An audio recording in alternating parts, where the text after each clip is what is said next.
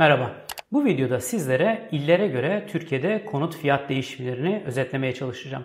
Bu çalışma kapsamındaki veriler İstanbul Gayrimenkul Değerleme Araştırma Birimi tarafından hazırlandı. 2014-2016 dönemine baktığımız zaman en yüksek artışı gösteren İstanbul 2016'dan sonra aslında vermiş olduklarını alan bir şehir haline geldi. 3 büyük il içerisinde en istikrarlı artışı gösteren İzmir 2018'den sonra o da yönünü aşağıya doğru çevirdi. 2018 yılı içerisinde 3 büyük il içerisinde sadece Ankara yukarı doğru değer artışı gösterebildi. Ancak enflasyona karşı o da yine geride kalmış oldu. 2018 yılında 3 büyük ili karşılaştırdığımız zaman İstanbul değer artışı olarak %4.9 artış gösterdi.